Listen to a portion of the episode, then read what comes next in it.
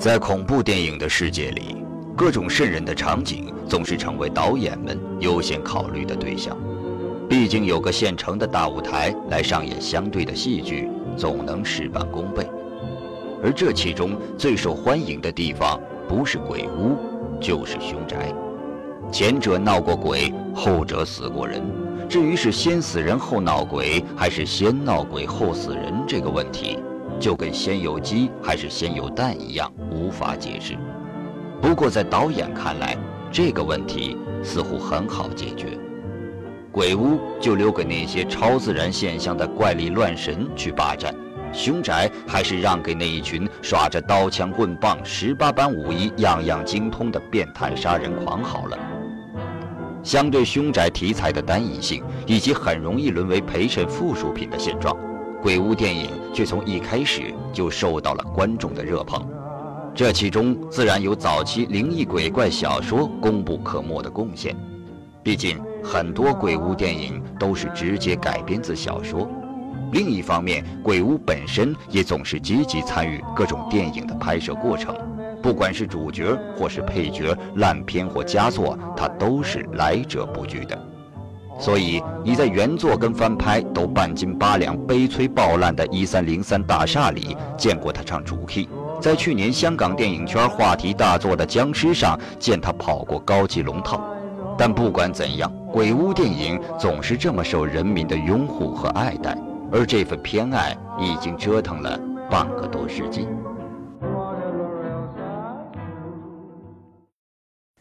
从上世纪二十到五十年代，鬼屋电影还仅仅是悬疑片、喜剧片、爱情片，甚至动画片的专属，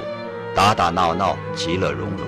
虽然也出现过《猫和金丝雀》《古屋失魂》一类的佳作，但也仅仅是装神弄鬼、借尸还魂一番罢了。直到1959年《猛鬼屋》的上映，才标志着鬼屋恐怖电影的正式到来。在以奋勇向前、吓死整个美国为己任的恐怖大师威廉·卡索的指导下。这部讲述一群人在金钱的诱惑下来到废弃精神病院体验撞鬼经历的电影，缓缓拉开了体验式鬼屋冒险类型的序幕。次年，威廉·卡索再度以《十三幽灵》大举入侵，通过双色眼镜的把戏，让鬼屋电影再一次引起轰动。而这种继承鬼屋遗产之后轮番遇鬼的方式，同样被后人所借鉴。进入六十年代，两部鬼屋电影毫无争议地成为恐怖电影中的经典之作。先是改编自亨利·詹姆斯经典灵异小说《罗斯在拧紧》的电影《无辜的人》于1961年上映。这部极具哥特风的影片运用了大量运动长镜头和景深镜头，演员被分置在前景和远景两处进行拍摄。对立的构图加上巧妙的悬疑设置，让整个恐怖的气氛无处不在。一九六三年，根据恐怖小说女王雪莉·杰克逊的代表作《邪屋》改编的同名电影面世。虽然同样是一群人到百年鬼屋体验超自然力量的脚本，但因为影片在悬疑气氛上下足功夫，始终不让鬼怪露出真面目。通过演员的精湛演技以及各种心理暗示，让这个故事很好的掌握了原著小说的精髓，同时也让那些跟风者们明白，原来换个方式，商业电影也能拍得如此唯美的。邪屋对恐怖电影的影响毋庸置疑，但他那种不显山露水的做法却很难被模仿，所以。一直以来，鬼屋电影还是在实体鬼怪的老路上绕圈圈，直到1973年，英国鬼屋电影《古屋传奇》才学到了它的真谛，通过气氛渲染取得了很好的效果，同时尝试着用科学的角度给出解释。但是为了迎合受众，影片还是做了一些妥协，比如增加了大量血腥的场面。不过，这还挺符合英国人绅士彬彬、穿戴整齐的看着汉末式恐怖电影的反差风格。在七十年代，鬼屋题材大量引进了灵媒、降神会以及与正统宗教相关的元素。一九七七年的《鬼屋奇谭》就从圣经元素入手，借鉴了圣天使的故事，并创新式的塑造出一个盛唐防卫者的角色来抗衡地狱的邪魔。而交战的场地则设在一间阴阳互通的老宅子。在两个空间交界处扮演中转站的构思，同样在以后的电影里被大量借鉴模仿。在《鬼屋奇谭》结尾处，又大胆地让一群畸形人演员扮演地狱恶鬼，这让当时的卫道侍者愤怒不已。从此以后，鬼屋就不光光跟房客有关了，天主教、基督教的各种隐藏线索也由此展开。但要说到在鬼屋电影界最负盛名的，自然还要算是1979年的《鬼哭神嚎》。这部根据同名小说改编的电影，还原了纽约长岛埃米提威镇海洋林荫大道112号一幢闹鬼的别墅。因为原著根据真实案例创作，一经面世即可成为一部畅销作，因此电影推出之后也立马引起了轰动。在上世纪八九十年代就催生出了七部续集电影，即便是在二零零五年的翻拍片，也同样拿下了当周的票房冠军。直到二零一一年，第八部续集电影也正式问世。在小说和电影的推波助澜下，《海洋林荫大道一百一十二号》成为了全球十大鬼屋之一。同样。在《鬼哭神嚎》之后，再次掀起了一阵拍摄鬼屋电影的浪潮，而根据真实事件改编的做法，则成了后来鬼屋电影的金字招牌。《鬼哭神嚎》的另一个影响，则是将驱魔仪式引进影片中，所以直到现在，我们还是能够看到闹鬼的屋子总是会跟驱魔扯上点关系。一年之后，大师斯坦利·库布里克根据恐怖小说之王斯蒂芬金的《闪灵》改编的同名电影上映，再次刷爆了各种人品，被影迷们奉为圣殿之作。大雪封山的密闭空间，逐步发狂的杰克，一脸惊悚表情比邪灵本身还恐怖的妻子，以及诡异的想把人逼疯的鬼魂，让这个故事大放异彩。虽然对原著进行了较大的改动，引起了斯蒂芬金的不满，却也成为恐怖电影史上的一座里程碑。毕竟，你要老实改编斯蒂芬金的恐怖小说，基本上只能是死路一条，大师也不例外。更何况，不修剪一番，又怎能体现我大师风范呢？至此之后，鬼饭店的题材也开始被导演们所青睐。而《闪灵》也跳出单纯电影的范畴，引来各路神仙大侠、专家教授的切割式解读。理想主义、后现代主义、弗洛伊德理论，甚至风水学都用来阐述论证，这也是一件很好玩的事儿。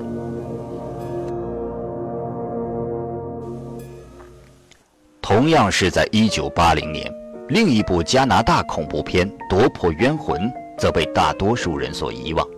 这部讲述痛失家人的作曲家搬进一幢闹鬼老宅，却意外挖掘出背后隐藏秘密的影片，整个基调充满着淡淡的忧伤和迷雾般的诡异。所有现成的元素甚至可以拍成一部治愈系的作品。但就这么一念之差，这部电影就成了威尼斯移魂派系的姊妹篇。夺魄冤魂剧情简单，环环相扣，几乎没有多余的镜头。从一开始搬进房屋就出现灵异现象，避免了拖泥带水、唧唧歪歪的坏毛病。镜头的运用、配乐的使用以及恰到好处的暗示，让它成为了一部低调的鬼屋电影。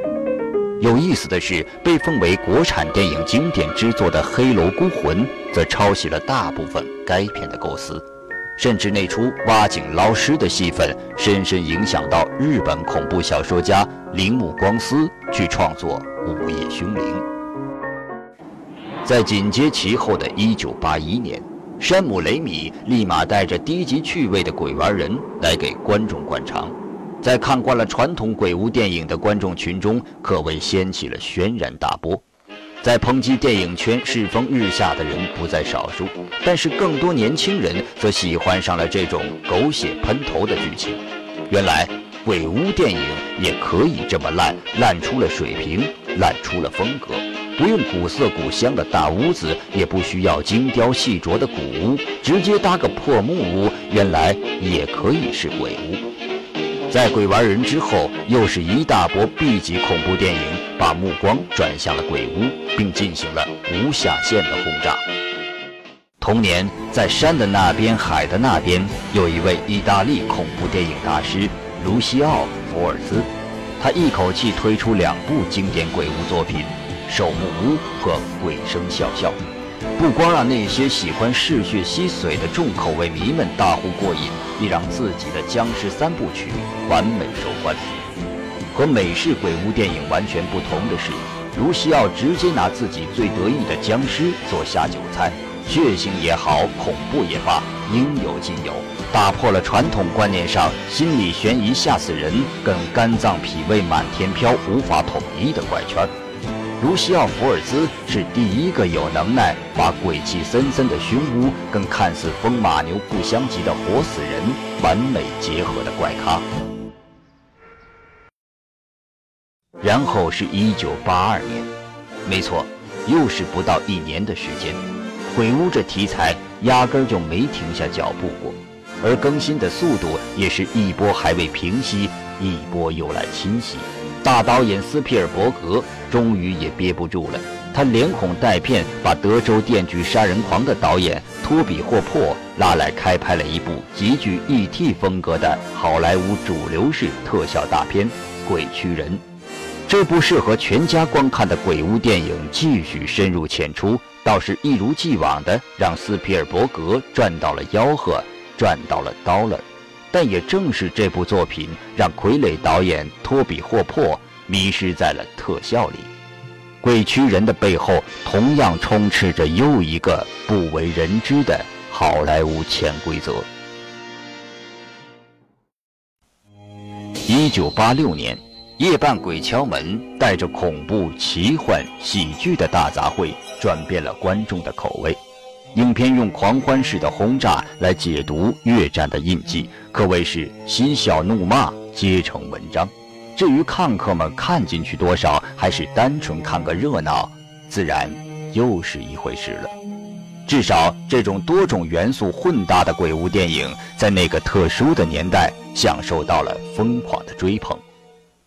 一九八八年《猛鬼舔人》的上映，则宣告了鬼屋电影。开始进入了低谷期。虽然这部电影的各项表现还是可圈可点，但是除去表面的繁华，剩下的就只是单调的鬼屋故事情节，不再有新鲜的元素。而影迷们的口味也已经被众导演们溺爱惯了，人人都在等着下一部特别的鬼屋电影。到了九十年代，由于 VCD 光盘的普及。鬼屋电影彻底进入冬眠期，这段时间相关的电影虽然拍摄数量也比较可观，但大都不经影院，直接发行 VCD，能拿得出手的佳作也就少得可怜。就算出现《灵异骇客》这样少有诚意的原创鬼屋电影，所起到的影响力也大不如前了。除去几部吃老本的鬼哭神嚎的续集电影之外，能被大多数人记住的，也就是1999年的两部翻拍作品。一部是翻拍自威廉·卡索《猛鬼屋》的同名影片，在最新电脑技术的辅佐下，用旧瓶装新酒的做法来迎合当时观众的口味，倒也掘金不少，并获得影迷的厚爱。而翻拍自《邪屋》的《鬼入侵》，则因为把侧重点放在了特效上。即便有凯瑟琳·泽塔·琼斯的护驾，即便在全球范围赚进1.7个亿的票房，也逃离不了烂片的批斗。最后还在当年的金酸梅奖上一举获得五项提名。也许是蛰伏够久的时间了，2001年开始，鬼屋电影终于迎来了新的发展，各种不同风格的鬼屋电影全面开花。这段时间，好莱坞掀起一阵恐怖老片新拍的浪潮。凭借这股东风，十三猛鬼取长补短，利用电脑特效，把威廉卡索噱头十足的《十三幽灵》进行了大胆翻新，既赚满了腰包，也赚到了吆喝，获得当年土星奖最佳恐怖电影的提名。而在沙马兰导演灵异第六感的带领下，反转电影也受到大众的偏爱。由尼可基德曼主演的《小岛惊魂》，就凭借自身超过硬的剧本以及导演对悬疑气氛的牢牢把控，抵挡住灵异第六感势如破竹的巨大影响力，让鬼屋电影再占一席之地。同样是在2001年，独立电影也展现出自己过人的魅力。恐怖断魂屋压根儿就没给鬼魂探出半个脑袋的机会，就把观众的小心脏提到了嗓子眼上。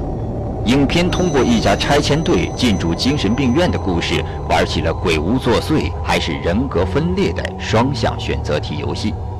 从此以后，这个把戏也开始被一群精神分裂万能的无良导演压榨得一干二净。二零零二年，靠着执导《午夜凶铃》就可以吃一辈子老本的中田秀夫，再次推出一部鬼屋力作《鬼水凶铃》。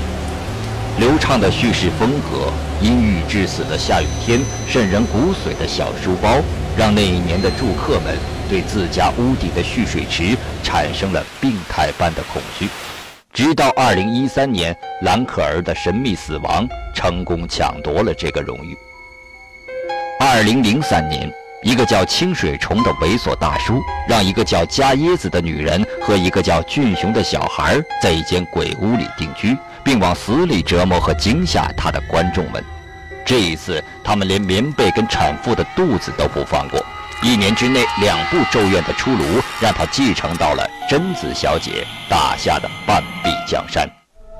在接下去的这段时间里，恶灵空间见缝插针抢走影迷裤袋里的零钱，彭顺、彭发兄弟俩合伙用鬼使神差掏空了观众的上衣口袋。灵异孤儿院则让人领略到了来自西班牙的吸金大法，变鬼让泰国的朋友们开启了组团投入捞钱大军的外挂模式，鬼屋电影也因此开创了无国界、无歧视的印钞机新纪元。二零零七年，四两拨千斤的《鬼影实录》一举端掉了长年以来霸占万圣节档期的《电锯惊魂》流氓团伙。用伪纪录片的形式，让鬼屋电影又一次扬眉吐气，并靠着一系列续集电影成为这一档期的新大佬。在接下去的日子里，鬼屋电影继续以接力棒的方式代代相传。二零零九年的康涅狄格《鬼缠身》直接走真实鬼屋路线，拿美国史上知名的闹鬼案件进行改编。并推出恐怖电影界第一张动态海报，而引起巨大关注。二零一零年，温子仁带着《潜伏》延续了《死寂》之后日益成熟的传统恐怖电影的套数，在众多粉丝的追随下，为鬼屋电影再现一部佳作。二零一一年，怀旧派导演提维斯特用《鬼店另有主》拍出了一部看似乏味实则慢热型的鬼饭店电影，并拿下了恐怖。电影的国际性大奖。直到刚刚过去不久的二零一三年，鬼屋电影的热浪依旧丝毫没有冷却。中田秀夫带着《黑百合公寓》继续用那吓死人不偿命的东瀛口味强势回归，温子仁则意犹未尽地用《招魂》玩起了复古风。也许鬼屋电影本身就是这么纠缠不休，野火烧不尽，春风吹又生。是个导演都想来掺和一脚，不管别人对他待不待见，这见鬼的屋子还是会长期伫立在恐怖电影圈内。我们需要做的就是乖乖的坐下来，看看他会在另半个世纪里怎么好好的装神弄鬼一番。